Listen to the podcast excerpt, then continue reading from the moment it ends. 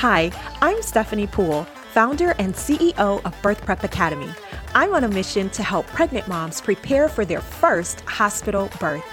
I'm sharing revealing conversations about what it really takes to successfully transition into motherhood. So join me here to discover things like what to expect in childbirth, how to prepare for your birth We'll also talk about breastfeeding and so much more. I'm so grateful to share it all with you right here on Oh Baybee, the podcast created for pregnant moms preparing for their first hospital birth.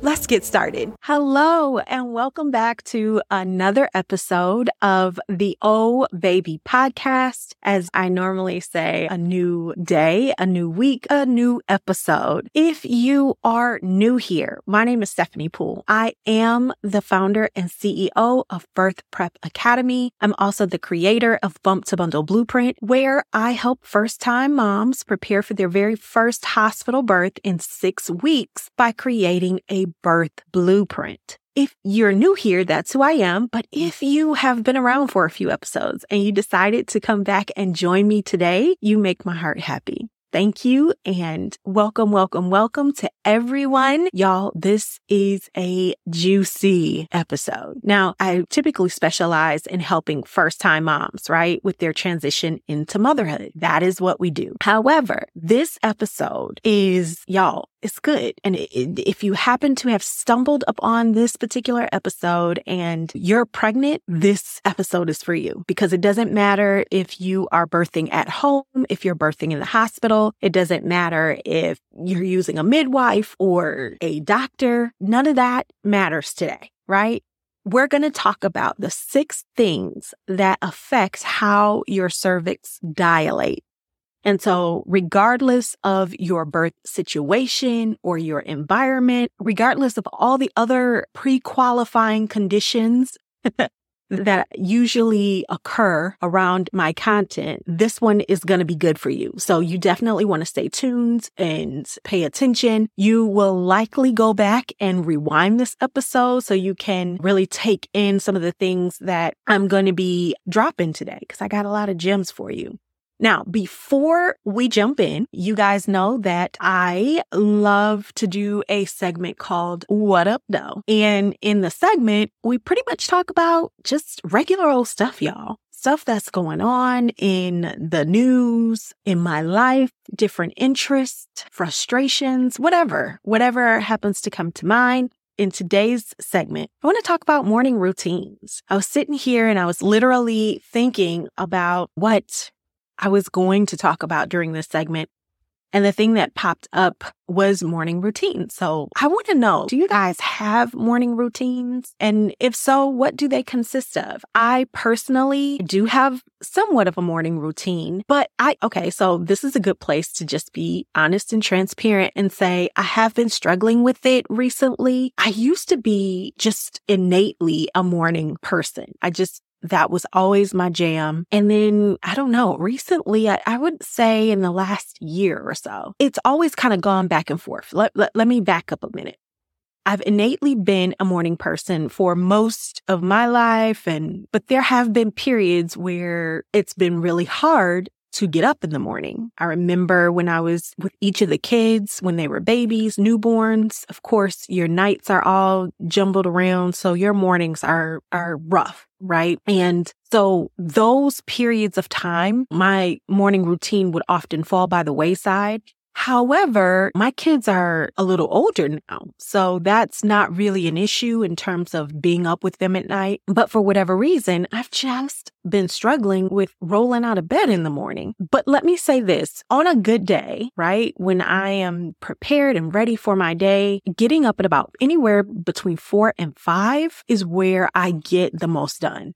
Four is ideal, but very tough to do. Five is a little bit more doable. So that's always a thing, but I don't get as much done. So when I get up, I normally, some of the things that are in my morning routine, and I want to hear from you. I want to hear what's in your morning routine. Mine is usually pretty simple. I always try to do like a morning prayer and devotion. I actually have a book a morning devotional book, a scripture book. So I usually will read scripture and write out a few things in that journal. Everything has been off. Even that part has been off. So I can tell like I, I really need to focus and probably re ground myself in, in a few of these things. But I usually do that. And then working out. So getting on the treadmill or something of the sort, putting on a workout video, which I kind of go back and forth with that as well. Some mornings it's really easy to roll right into a workout. Other mornings it's kind of hard to get in an intense workout so early in the morning before I've started moving and into my day. So yeah, there's that. And then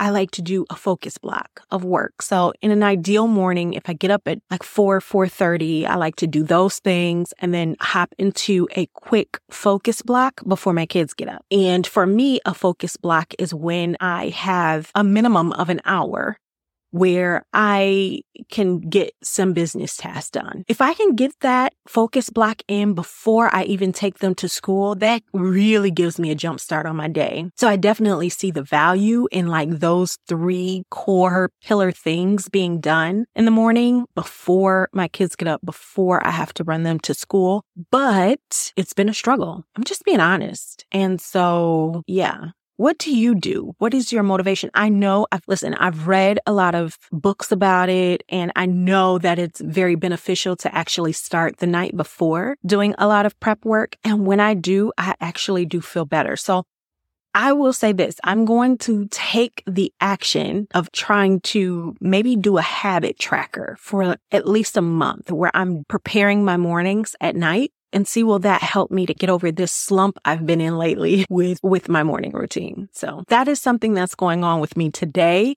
I know it's real simple y'all, but that's where I'm at. So that's what I have to give. So let me know. I am always active, most active over on Instagram at Birth Prep Academy. So jump on over there, shoot me a DM. Let me know what your morning routine looks like. Do you have one? And if so, what does it look like? What do you do in the morning? What gets you going and focused for a productive day? I want to know. I want to hear from you.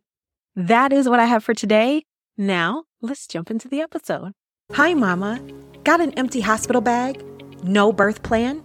Or how about this? You want to make a birth plan, but don't know where to start? No problem. Today's episode is brought to you by Bump to Bundle Blueprint, an online program designed to help you create a stress free birth blueprint in six weeks or less.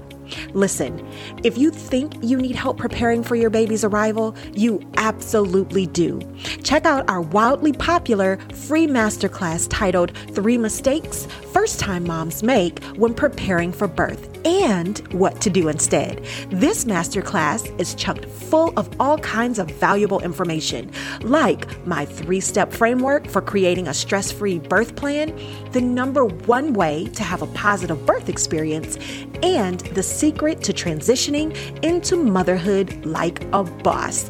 If you're pregnant and want to learn more about our proven method to help you prepare for your first hospital birth, click the link in the show notes. See you there. Hey there. We are jumping into the episode. We are going to be talking about the things that affect how your cervix dilates. Now, the reason why this is going to be so juicy is because if you're pregnant, you need to know this stuff. It makes laboring a lot more informed, especially when it comes to your decisions and how you labor and, and things like that. It makes the birth experience a little bit more comfortable for you because you have a full working knowledge of what it takes to get the baby here instead of going into it blindly. So this is going to be definitely one of those ones, uh, the episodes that you save, that you click like and put in your favorites so you can come back to this over and over and over again until until you give birth because this is going to be some fundamental information that will be helpful for you regardless of your birth setting,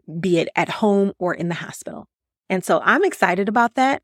Let's jump into the very first thing that affects how your cervix dilates is something that you may have heard, but I'm going to confirm right now that it depends on which number of baby this is for you. In other words, have you had a baby before? Is this baby number one, baby number two? Most of my listeners are new moms, meaning that this is their first pregnancy, their first baby. In that case, it typically takes a little bit longer for your cervix to dilate. And that is because it's new and your body has to get into the mechanics of having a baby. It's never done it before. There's no point of reference. And so if this is baby number one, it may take a little bit longer. Of course, there's always going to be an anomaly. There's always going to be some nuances, some differences.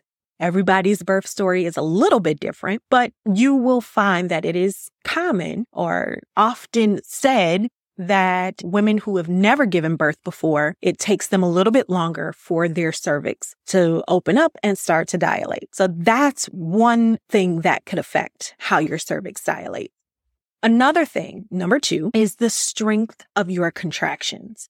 And what I mean by that is your uterus, when it's contracting, it is pushing pressure down on your cervix. It's pushing the baby down further and further into the birth canal when you have good, strong contractions. So while it may really give you a high level of intense discomfort while that contraction is going on, mentally, you should know this is good because it means that, you know, more pressure is being added to push the baby down further and further onto the cervix which will help it to in turn dilate. So that is definitely a factor, right? How frequent and how strong those contractions are coming in. Now, with that being said, I'm going to kind of put a pause in here and say that for a lot of these things, especially everything that I'm going to go into now after number two, including number two, so your contractions and some of the other things I'm going to name, it is very important that you try to labor in a position that will work with gravity. So sitting up to labor versus laying back on your back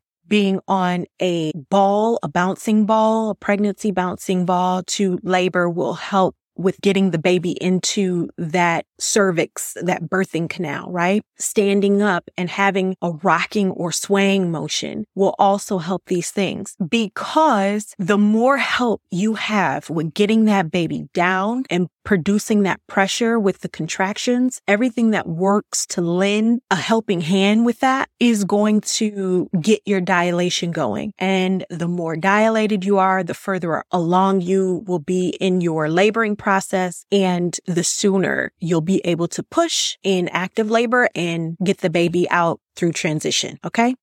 So just keep that in mind that all of these things should be done in conjunction with sitting up, moving about, that swaying, things that will work with gravity to get the baby down and into the birth canal. All right. So number three is your baby's presentation. And what I mean by presentation is how is the baby sitting in your uterus? Is his bottom on your cervix or is his head on your cervix? That makes a difference. If you are going into labor, you definitely want the baby to be head down, right? Head and shoulders down. And the reason for that is because the pressure from the head sitting on that cervix is going to help with dilating. And the dilation is going to, of course, push you further into your labor right? If you have something as soft as a, as the baby's bottom, it doesn't create enough pressure and there will be breech, right? Which can cause some problems in terms of having the baby through the birth canal. So there's some other concerns as to why you wouldn't necessarily want your baby to be breech or in breech position giving birth. All of those things are beyond this episode. For the purpose of this episode, we're talking about having the baby head and shoulders down down where they are the first thing that's going to come through that birth canal when you start to push.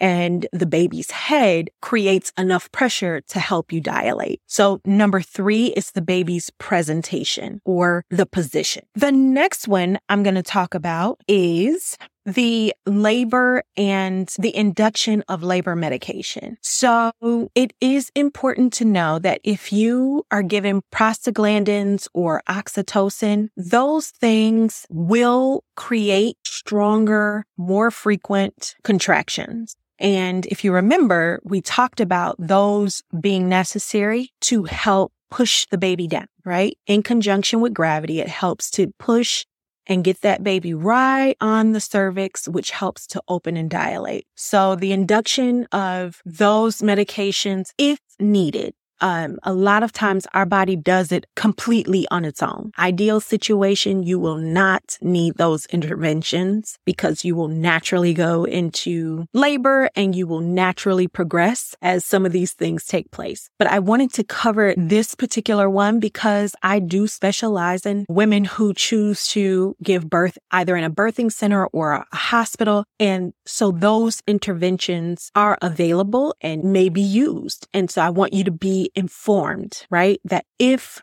these things are introduced, you can expect strong, frequent contractions. And that is in hopes that you will then progress with your dilation, which will help in your transition of birth. Okay. And delivery. The next one I want to talk about is uh, your birth environment, right? Your birth environment is so important and yet so underrated.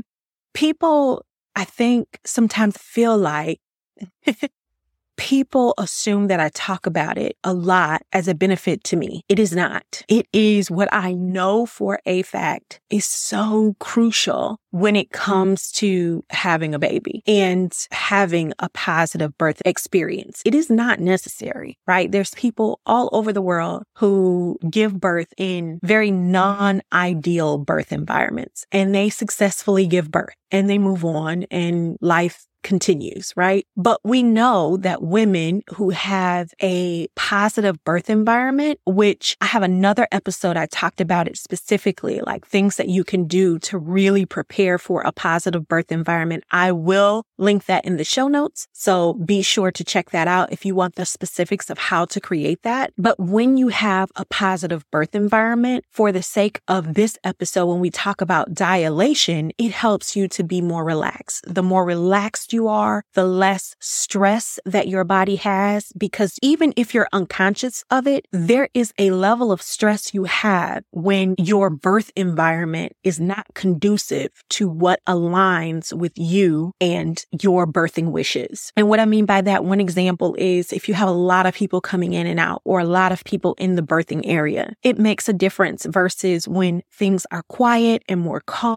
the, the lights are dim, you know, those types of things will help you even when you don't realize it, even when you're not actively doing anything to influence those results, you'll find that your body will relax and allow you to really be focused and be present on laboring. And all of that will help you to dilate, to get that cervix open, so that you can begin to push so you can meet your sweet baby. Y'all, it's so important. So absolutely go back and check out the other episode where I talk about it in more detail, but having a positive birth environment is absolutely huge. Now, I just want to go back and add that when I talk about the baby's presentation and your baby's head position, because another thing we need to talk about is the head position. So we need to make sure that your baby should be facing down down, right?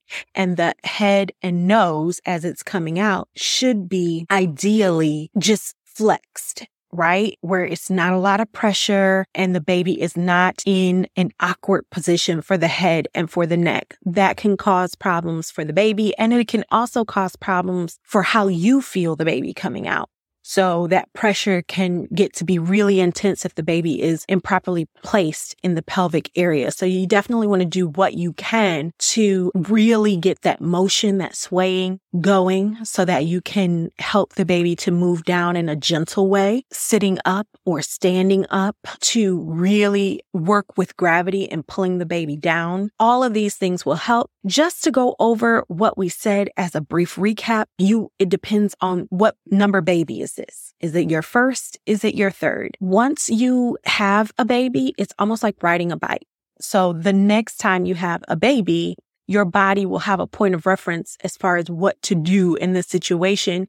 And so it often happens a lot sooner with pregnancy. You'll find that women who've had four kids, they barely can get to the hospital before the baby is born because their body just knows what to do. There's less resistance. And so it is a lot easier for them. So that plays a part.